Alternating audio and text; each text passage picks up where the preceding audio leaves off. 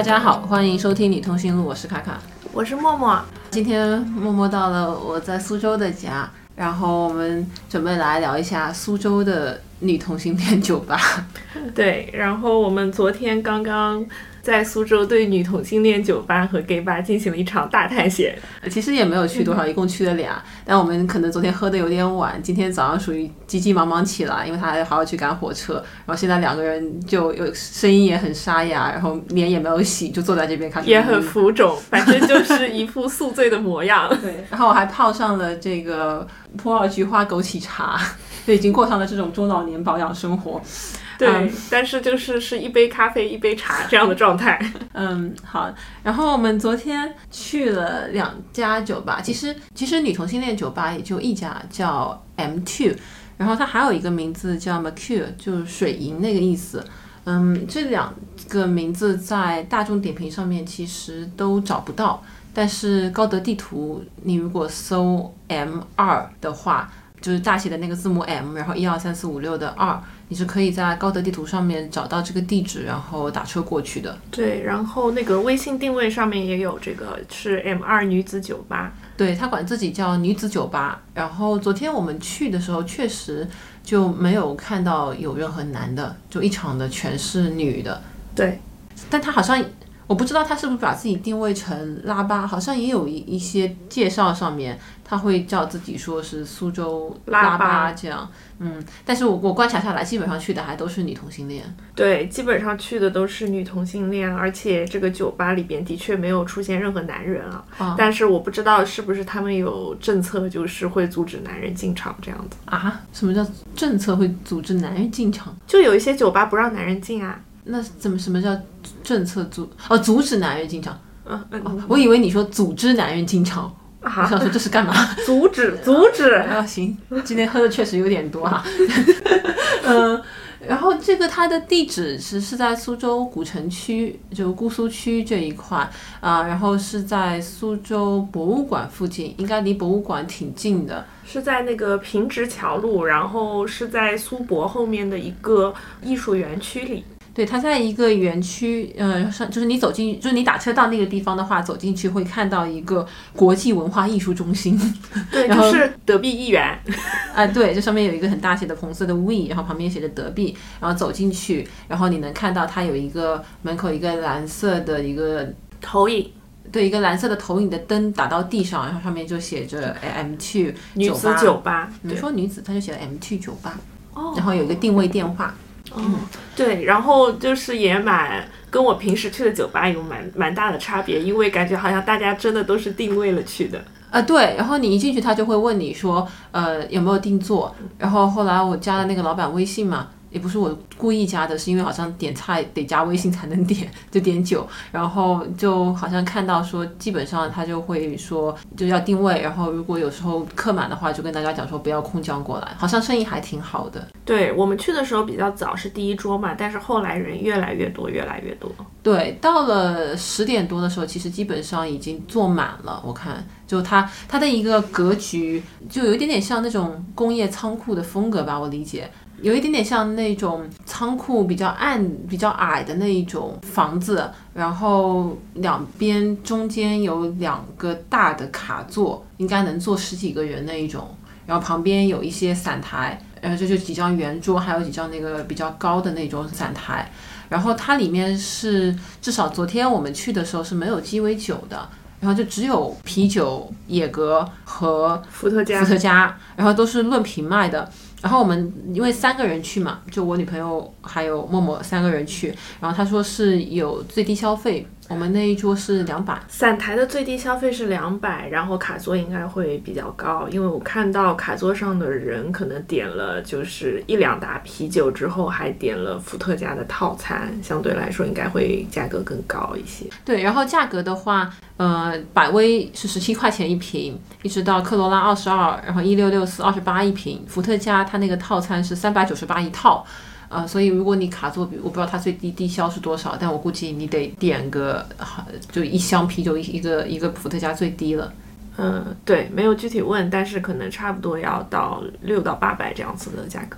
对，然后昨天，所以我我我我也是第一次见到就这样的场景，就是你一走进去，就那些桌上就全都每一桌都摆了至少七八瓶啤酒，然后我们还看到有像一对情侣一样走进来，面对面坐着，然后桌上就放着一打十二瓶啤酒，然后两个人开始玩骰子，就就还挺不一样的。对，就是它的那个整体的氛围，可能像我之前和朋友去过，但是去的比较少的那种商业的。商业的 bar 或者商业的那个 club 嘛，然后他们就是很明显的是分散台和卡座，然后每一个座都是有低消的，特别是卡座就是这个消费可能会更高一些。然后里边的人呢也是非常热衷于玩一些 bar game，就是酒吧的这些游戏。然后我感觉我们在的时候啊，他们玩的最多的还是这个骰子。然后这就是你说的，就是很可怕的，就是看到一个 T 和一个 P 走进来，好像是在约会，然后他们坐下来，然后点了一打啤酒，开始玩骰子，说二个两个六，三个六，我就觉得，是我有一点不能理解，就是嗯，就可能我们约会一般不会就是进行这样的活动吧，但对对对，就是我们可能平时很少接触这种，所以对。但我昨天其实最后玩的还挺开心的，因为昨天是我第一次学会了怎么玩骰子，真的吗？默默默默教了我怎么玩骰子，然后因为我们坐下来没。没有别的事情干嘛？你你你就音乐也很嘈杂，就是是那种蹦迪的那种那种音乐嘛。对，在头上你还有一些射灯在那边转来转去，就其实有一点点像小舞池的那感觉，但是又是桌子。但是它没有舞池，而且就是那个声音大到你没有办法正常聊天，就是像那种蹦迪的 club 一样。然后，所以你其实基本上只能玩一些 bar game 来去消耗这些酒精，这样的感觉。嗯，那个老板就说礼拜五晚上是有表演。的，然后他就说礼拜五晚上可能会很爆满。然后我我在看他朋友圈发的一些，就是是一些双人的那种舞蹈表演，感觉还挺现代的。他我只看了一个片段哈，然后但是这个舞蹈我好像在蜂王的营销号上面也看过，就是可能有一些 lesbian bar 都会采取这样的表演的策略吧。哦，是吗？哎，我也没去过，我们什么时候能不能去一趟蜂王啊？可以啊，我也没去过。我感觉自从做了这个节目以后，我去酒吧的这个就是路数就野了很多，就会去一些我平。平时不会去的酒吧，我还挺开心的。其实 我觉得的确就是这些酒吧，我平时也不会去，所以就是还蛮新奇的。对的。然后他说礼拜六晚上通常是有 DJ 打碟的啊，但是昨天我们去的时候呢，他说 DJ 生病了。啊，然后说这个，我问他有没有鸡尾酒，他就说那个学调酒的出去学习了，可能要等下个月上课了，要等下个月再再回来。对，但是我觉得好像进来的客人也并不在乎这一点，因为其实如果是我们的话，就会比较在乎，就是说音乐怎么样或者鸡尾酒怎么样。然后结果就是他们进来的人毫不在乎，他们只喜欢只只想要在就是这种非常想想的音乐里边，就是玩骰子和喝啤酒。我觉得就是放松一下自己，喝点酒，然后玩玩游戏。我其实能够理解，我觉得挺好的。能够理解，但是可能就是跟我们平时玩的不太一样。嗯，是，但我觉得可能我们也平时有点过于矜持了。我现在觉得说是不是要开拓一下平时玩？是吗？我我昨天过去完以后，我还真我真的还挺开心的，就是就没去过，就是有一种嗯，因为平时大家你知道在上海去的那些就调很好酒的酒吧，有时候感觉就是要挺稍微你得收拾一下自己啊，然后坐下来。就是怎么说呢？就就是要对要对这种酒精的这种调酒品评一番的感觉。那倒也还好，就是就你总觉得说不能彻底的就摆烂放松那一种。可是人家 M two，人家去 M two 也打扮的很好看，好吗？你怎么能这么说呢？真的吗？就是人家都是就是要么就是一对这样子，大家打打扮的挺挺漂亮、挺帅的，然后去那个喝酒玩骰子；要么就是一帮人，可能就是五到十个人嘛，然后大家就是一群人就去喝酒玩骰子这样子。只有你就是一边摆烂还觉得心安理得。那你我你你也没有想到。哪边去好吗？昨天我涂了粉底液，你还说我就昨天我们俩出门之前，呃，就在我家先看了那个叫什么《与外婆梯形》，有一部电影，我们之后可能会聊啊。等这个节目播出来的时候，可能已经聊过了，《与外婆同行》，与外婆同行。他一直会说梯形，我以为是故意的。没有没有，但只是盗版资源保存的一种方法。OK，然后看完以后呢，就是我其实心情又比较低落，然后我们又要去这个 bar。这个当时他来我家的时候，就戴着个黑框眼镜，然后穿了一件卫衣就过来了。然后我一看他这样，我也就我就也穿着一件白色的卫衣，上面还写着他们学校的那个名字名字。然后他戴着黑框眼镜，然后我心想说：天哪，还要化妆吗？就不化了，不化了。然后他还在那边撺掇我说：也不用化了，不用化了，大家都不化，然后自己涂的粉底液，然后出去今天我还在那出门边跟我前讲就。涂了粉底液啊，我还画了眉毛，我还涂了口红，我是不是 比你努力？是谁跟我讲说不要画眉毛了？画了也没有人看得出来，反正我们戴着眼镜，这话是不是你说的？因为你出门前在纠结嘛，我就想说我们要快点出门，快点喝上第一杯酒。天哪，感觉被套路了。对啊，但是我觉得其实出去玩还是打扮一下，可能就是也挺好的，就是特别是就是有时候出去打扮漂漂亮亮的，我觉得也挺开心的呀。啊我已经很久没有这种心情了。我现在就是属于那种没有地方值得我这么干真的吗？啊！我现在就是我穿个胸罩是对客户的最高尊重。然后可能我可能就是真的见客户的时候，我真的很堕落。啊！其他就是我现在可能我也得反思自己，跟女朋友在每天住在一起，然后我也没有化妆的这个需求。然后见朋友，我每次都想想看，好像也没有。如果那个朋友要我化妆去见，我就觉得这个朋友其实不怎么值得见。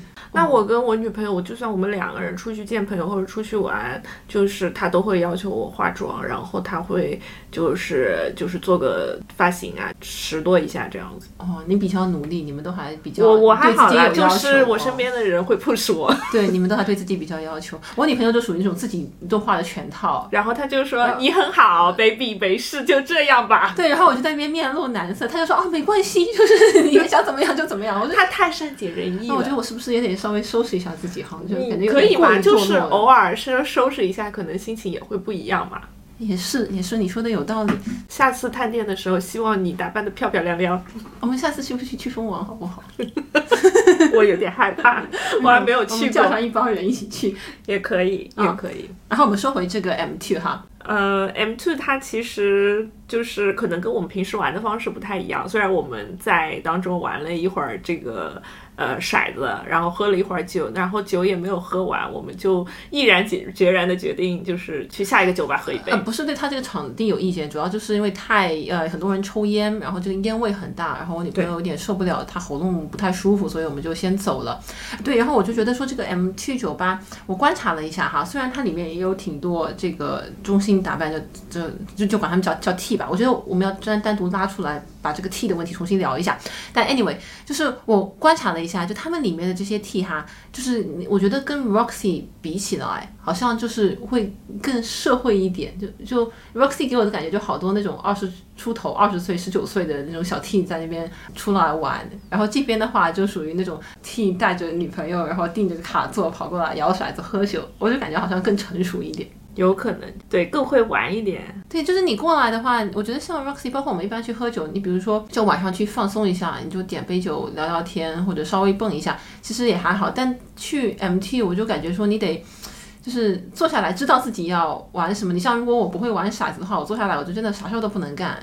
但是我觉得这个跟呃，就是整体苏州这边夜生活的氛围和上海夜生活的氛围还是有很大关系的。就是在上海，你可以有各种各样的 bar，比如说比较便宜的，然后跳舞的不同音乐风格的，然后甚至一些大的夜店卡座，然后更贵的夜店都有。但是在苏州这边夜生活其实相对来说更多的就是这种商业的 club pub 会更多一些，就是大家习惯性的说，如果出去喝酒，那很可能就是去这种比如说有卡座的地方。嗯，苏州确实之前其实是很少很少的，然后我觉得是去年开始，突然就多了一大批这种我们平时会去的小酒吧。呃，在特别是在古城区石泉街啊，就那一块，就突然就多了好多，像雨后春笋一样，就他们就冒了出来。嗯，所以现在好像选择应该会多很多。但之前的话，确实就是你说我要在苏州晚上去喝一杯酒，你还记得疫情前有一次我跟你去，然后最后就去了一家很奇怪的酒吧，就是一半跳舞一半喝酒，然后最后实在不行就去了一家啤酒吧。当时的选择感觉就很少。我也记得，就是反正还是就是整体商业氛围挺浓的。嗯，然后 MT 它那个灯光也是属于很昏暗那一种，就基本上是一个红色色调的。嗯，最后就总结一下，会觉得说肯定不太推荐一个人去，我觉得。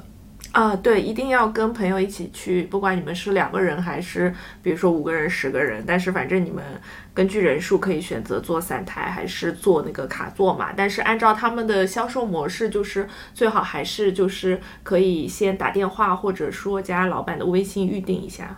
嗯，老板的电话的话的话，我会在 show notes 里面放一张他的那个门口的照。门口的这个灯打到地上的那个招牌，上面有老板的电话。嗯，哎，我其实也不太确定哈。你说像这种模式，你比如说像 Roxy，如果你一个人去的话，哪一种会让你更容易被搭讪一点？当然是去 Roxy 啊。你如果进进了这个 M2 的话，你要一个人做一个散台，吃喝喝七瓶啤酒，两百块钱的低消吗。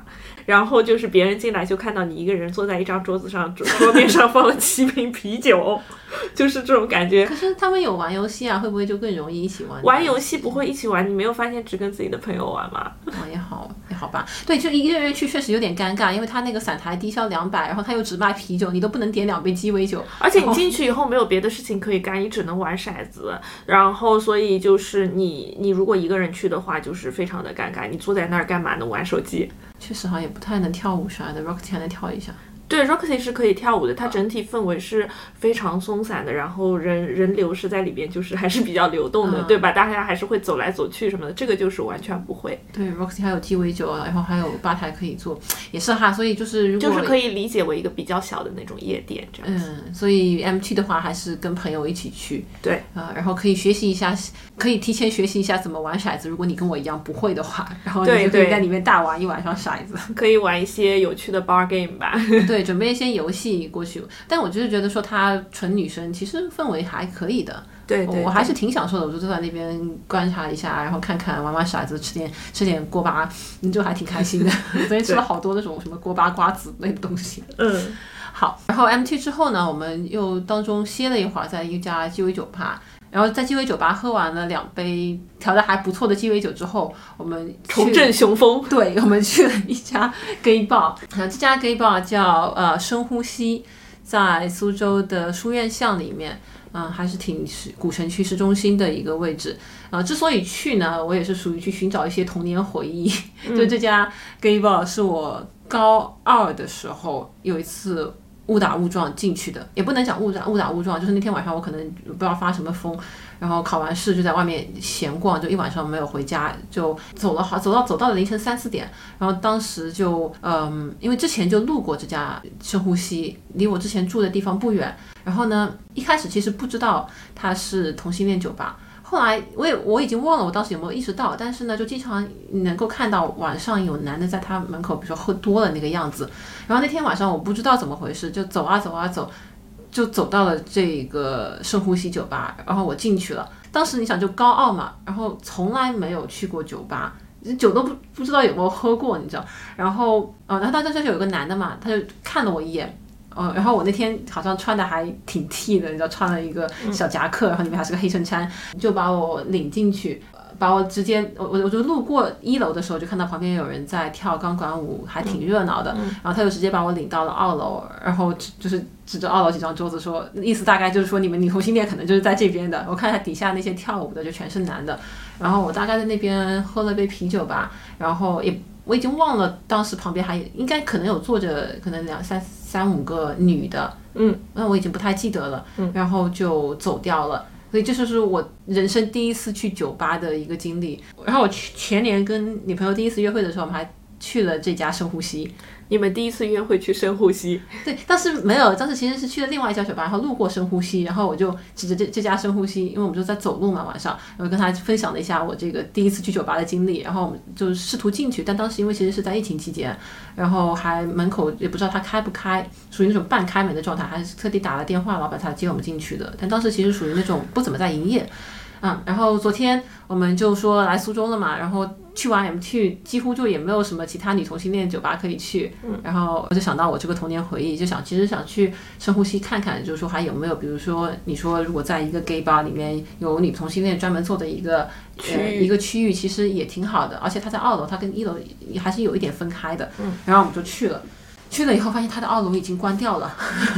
对对对。这个，但是这个酒吧是没有招牌的，对吧？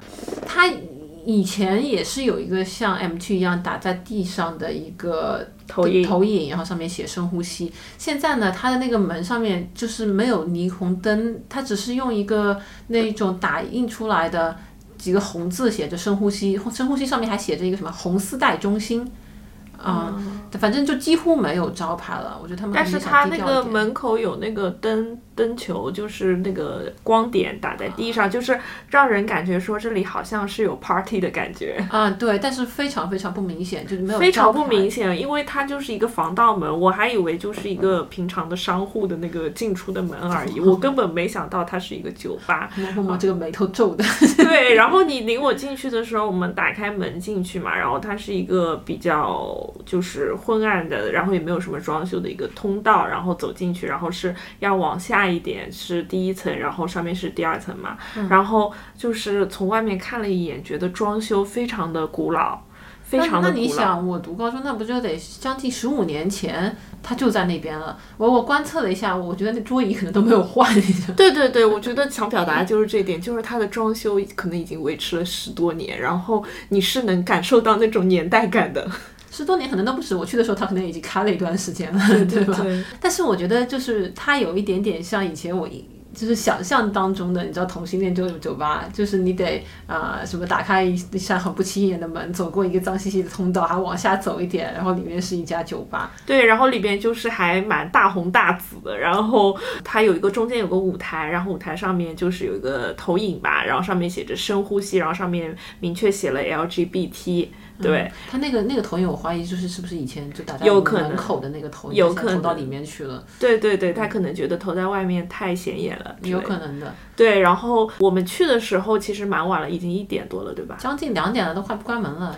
对，然后里边其实还是有几桌的，还不错，我们去的时候就看到一对一对的 gay 三，就是走了出来，然后好像我们一开始还有点害怕啊，然后走了进去就发现里面还是有还是有三四桌桌在那边喝酒的。对，然后我一开始有点害怕嘛，就是因为我觉得装修也不怎么样，我感觉好像要散场了的感觉。然后我我还跟卡卡说，呃，要不我们就算了，回去吧。然后当时和我另外一个侄女朋友一起去的嘛，正好跟她一起喝了杯鸡尾酒嘛。结果她很兴奋，她说我来都来了，我一定要进去。然后我们就两个蕾丝边，在一个侄女的带领下，我们兴兴势冲冲的冲进了这个 gay bar。哦，真的是冲了进去，他就超开心，他说我来都来了，然后就哐往里面冲，然后我们俩就躲在他身后，对，就是就是小心翼翼的往里面探探头探脑。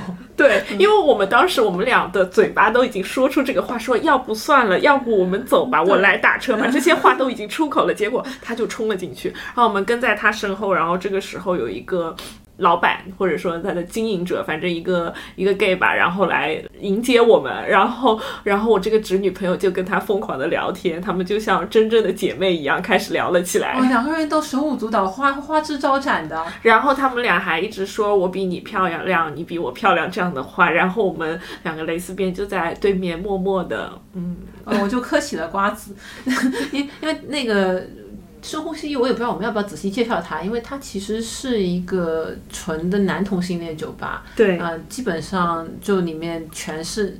男同性恋，而且我觉得他可能生意还挺好的，因为等完我们走都将近三点了，还有一大桌男同性恋走了进来，将近十个人。对，然后我觉得他平时应该也不会有女同性恋定期过去，因为里面你不管是跟我们讲话的这个管理人员啊，还是服务员啊，还是其他的这个顾客啊，你一看就是特别特别 gay，就属于他们跟我们女同性恋可以互相无视的那一那那一种情况。我觉得就属于这一种情况吧。嗯，对，然后呃，而且他们那个二楼不开放了，也没有就是你以前去过的那个蕾丝边区域对了。，我就上去转了一圈，然后就发现里面其实是二楼，它还有挺好几张座位的，呃，然后我就感觉好像那个桌子都没有变，就一张小圆桌，坐在它那个栏杆旁边是可以往下看到舞池，但就是你你知道，就是那种很久很久没有打开，上面布满灰尘，就差有那个呃蜘蛛网在上面，然后你就觉得说天哪，封尘的高中记忆，然后突然汹涌而来。对，其实到那个地方感觉很奇怪，你像误入了一个就是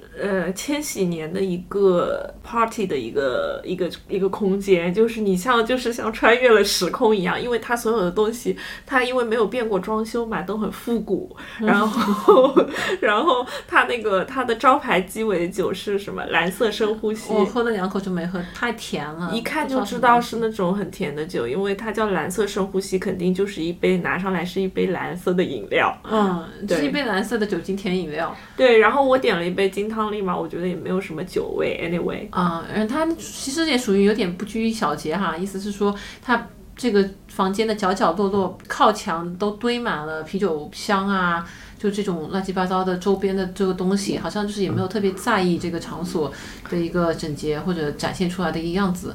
但是啊，我就觉得是不是我们在上海可能有点被呃惯惯坏了？你就对酒吧的要求很高。我觉得像深呼吸这样的酒吧，可能是我们国家同性恋酒吧的一个比较常见的状态。就是你还记得苏州以前我跟你讲过，有另外一家在木渎的女同性恋酒吧叫米卡，现在在疫情期间，我后来问了一下，已经关掉了。它的那个氛围就有点像深呼吸，嗯，就是属于你感觉好像，比如说周围都堆着啤酒箱子啊，然后那个酒，嗯，过去看了一眼也只敢点啤酒。然后它那个座位可能还不如深呼吸像酒吧，它甚至有点像那个快餐店那一种四个四个的那个桌子，就摆在那边有四个像快餐桌的那种感觉。然后周围就四周有一点点沙发这样。那我感觉它也是，其实给男同性恋啊也蛮大的空间，因为就是看他们的翻台率其实还挺好的。嗯。然后呃，我感觉他们的销售模式可能跟那个我们去的 M Two 是类似的，因为每个人每个桌上就是都是摆满摆满了。一打一打的啤酒，然后大家还是在玩骰子，然后，但是我感觉，呃，男同性恋们好像更爱聊天一点，他们也有聊天，就是我观察了一下，还会有就是男同性恋贴在一起啊什么的，然后，呃，也会有他们就是走的时候可能会还会跟各桌打招呼，然后抱抱再走这样子。呃，他们可能他们那种大一大群人一起去酒吧活动的这个。场景可能比我们女同性恋会更多一点，对我感觉，而且他们可能都是就是属于这个这个酒吧这个老酒吧的一个核心用户群这样子，有可能的，我感觉他们都还挺熟悉的。对，然后就是要来了，可能就会给老板就给这个经营者发一个消息说，哎，我跟我过一会儿就到之类的，带十个人这种感觉。但其实我说实话，如果你比如说我去这个酒吧就是为了找一个同性恋聚会的场所的话，我其实倒是不介意他这个地方，比如说旧一点啊，或者装。就风味差一点啊，我觉得是这样。有一家酒吧，比如说开了十五年，一直在那边，我就是从很就是很年轻的时候，比如说经常就去，我就觉得我还蛮希望它一直不变的。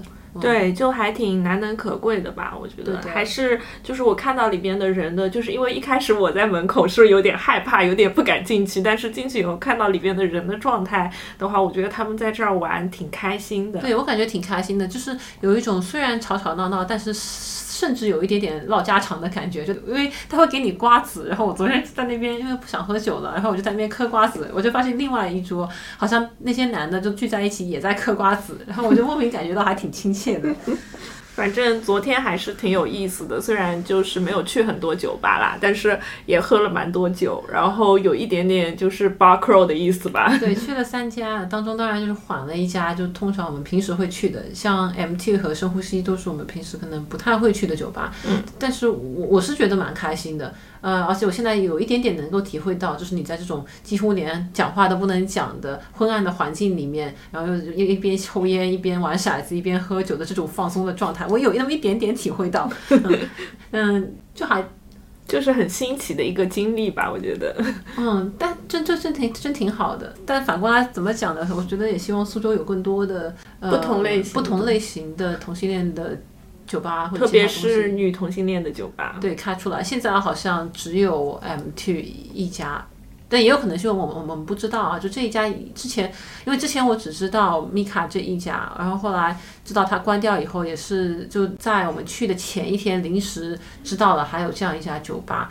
呃，像 M Two，它在大众点评上面都是没有这个大众点评的。对，我觉得它能够相当于靠口口相传，呃，做到像昨天礼拜五、礼拜六都全场爆满的这样一个情况，其实也蛮不容易的。而且也说明我们在苏州可能真的没有太多地方可以去。对对对，而且你想，他周六晚上他其实是没有表演、没有 DJ，甚至没有调酒的，他都能爆满，就说明他其实生意很很不很很好很好。嗯，是，就是我觉得我们俩可能平时去的这种像你所谓的商业酒吧去的不多，但我觉得他可能在呃像我们这里啊，可能还是属于一个主流。就是大家可能异性恋去的话，大多数其实还是会去这种商业酒吧，他就享受一个去花钱嘛，享受一个就酒精，呃，吵吵闹闹夜夜生活的感觉。那你如果是一个女同性恋，你要想去这一种地方的话，呃，其实也没有太多选择。你像在你在苏州，你就只有只能去 M 区。那你如果这样一想，苏州毕竟还是一个有一千多万人的一个大城市呢，对吧？你你有一家酒吧，你怎么着也都也能过下去。对，我觉得还是挺推荐的吧。如果你有一帮朋友，你们周日晚上就可就是想瞎玩瞎喝一通，那就是到一个 M two 这样的酒吧，其实也蛮不错的。对，唯一的建议就是希望有点鸡尾酒。有点鸡尾酒，我可能就真的会重新再去，都都有可能。但是你光喝啤酒，确实有一点点喝太饱了，老想上厕所。对，那苏州可能我们现在能去能想到的地方也就这么多。如果听众朋友们有其他知道的苏州的女同性恋酒吧或者其他空间的话，欢迎跟我们讲啊。但如果没有的话，我们接下来就要去其他城市开始去新的探险。对的，新的探险。哎呀，我们真的能不能去一次蜂王？我们叫几个朋友，然后去一下。好的，安排。内心很忐忑，但又很期待。我一定好好化妆。好的，好，呃，那要不今天先这样？好，那那感谢您收听到这边，祝您生活愉快，拜拜，拜拜。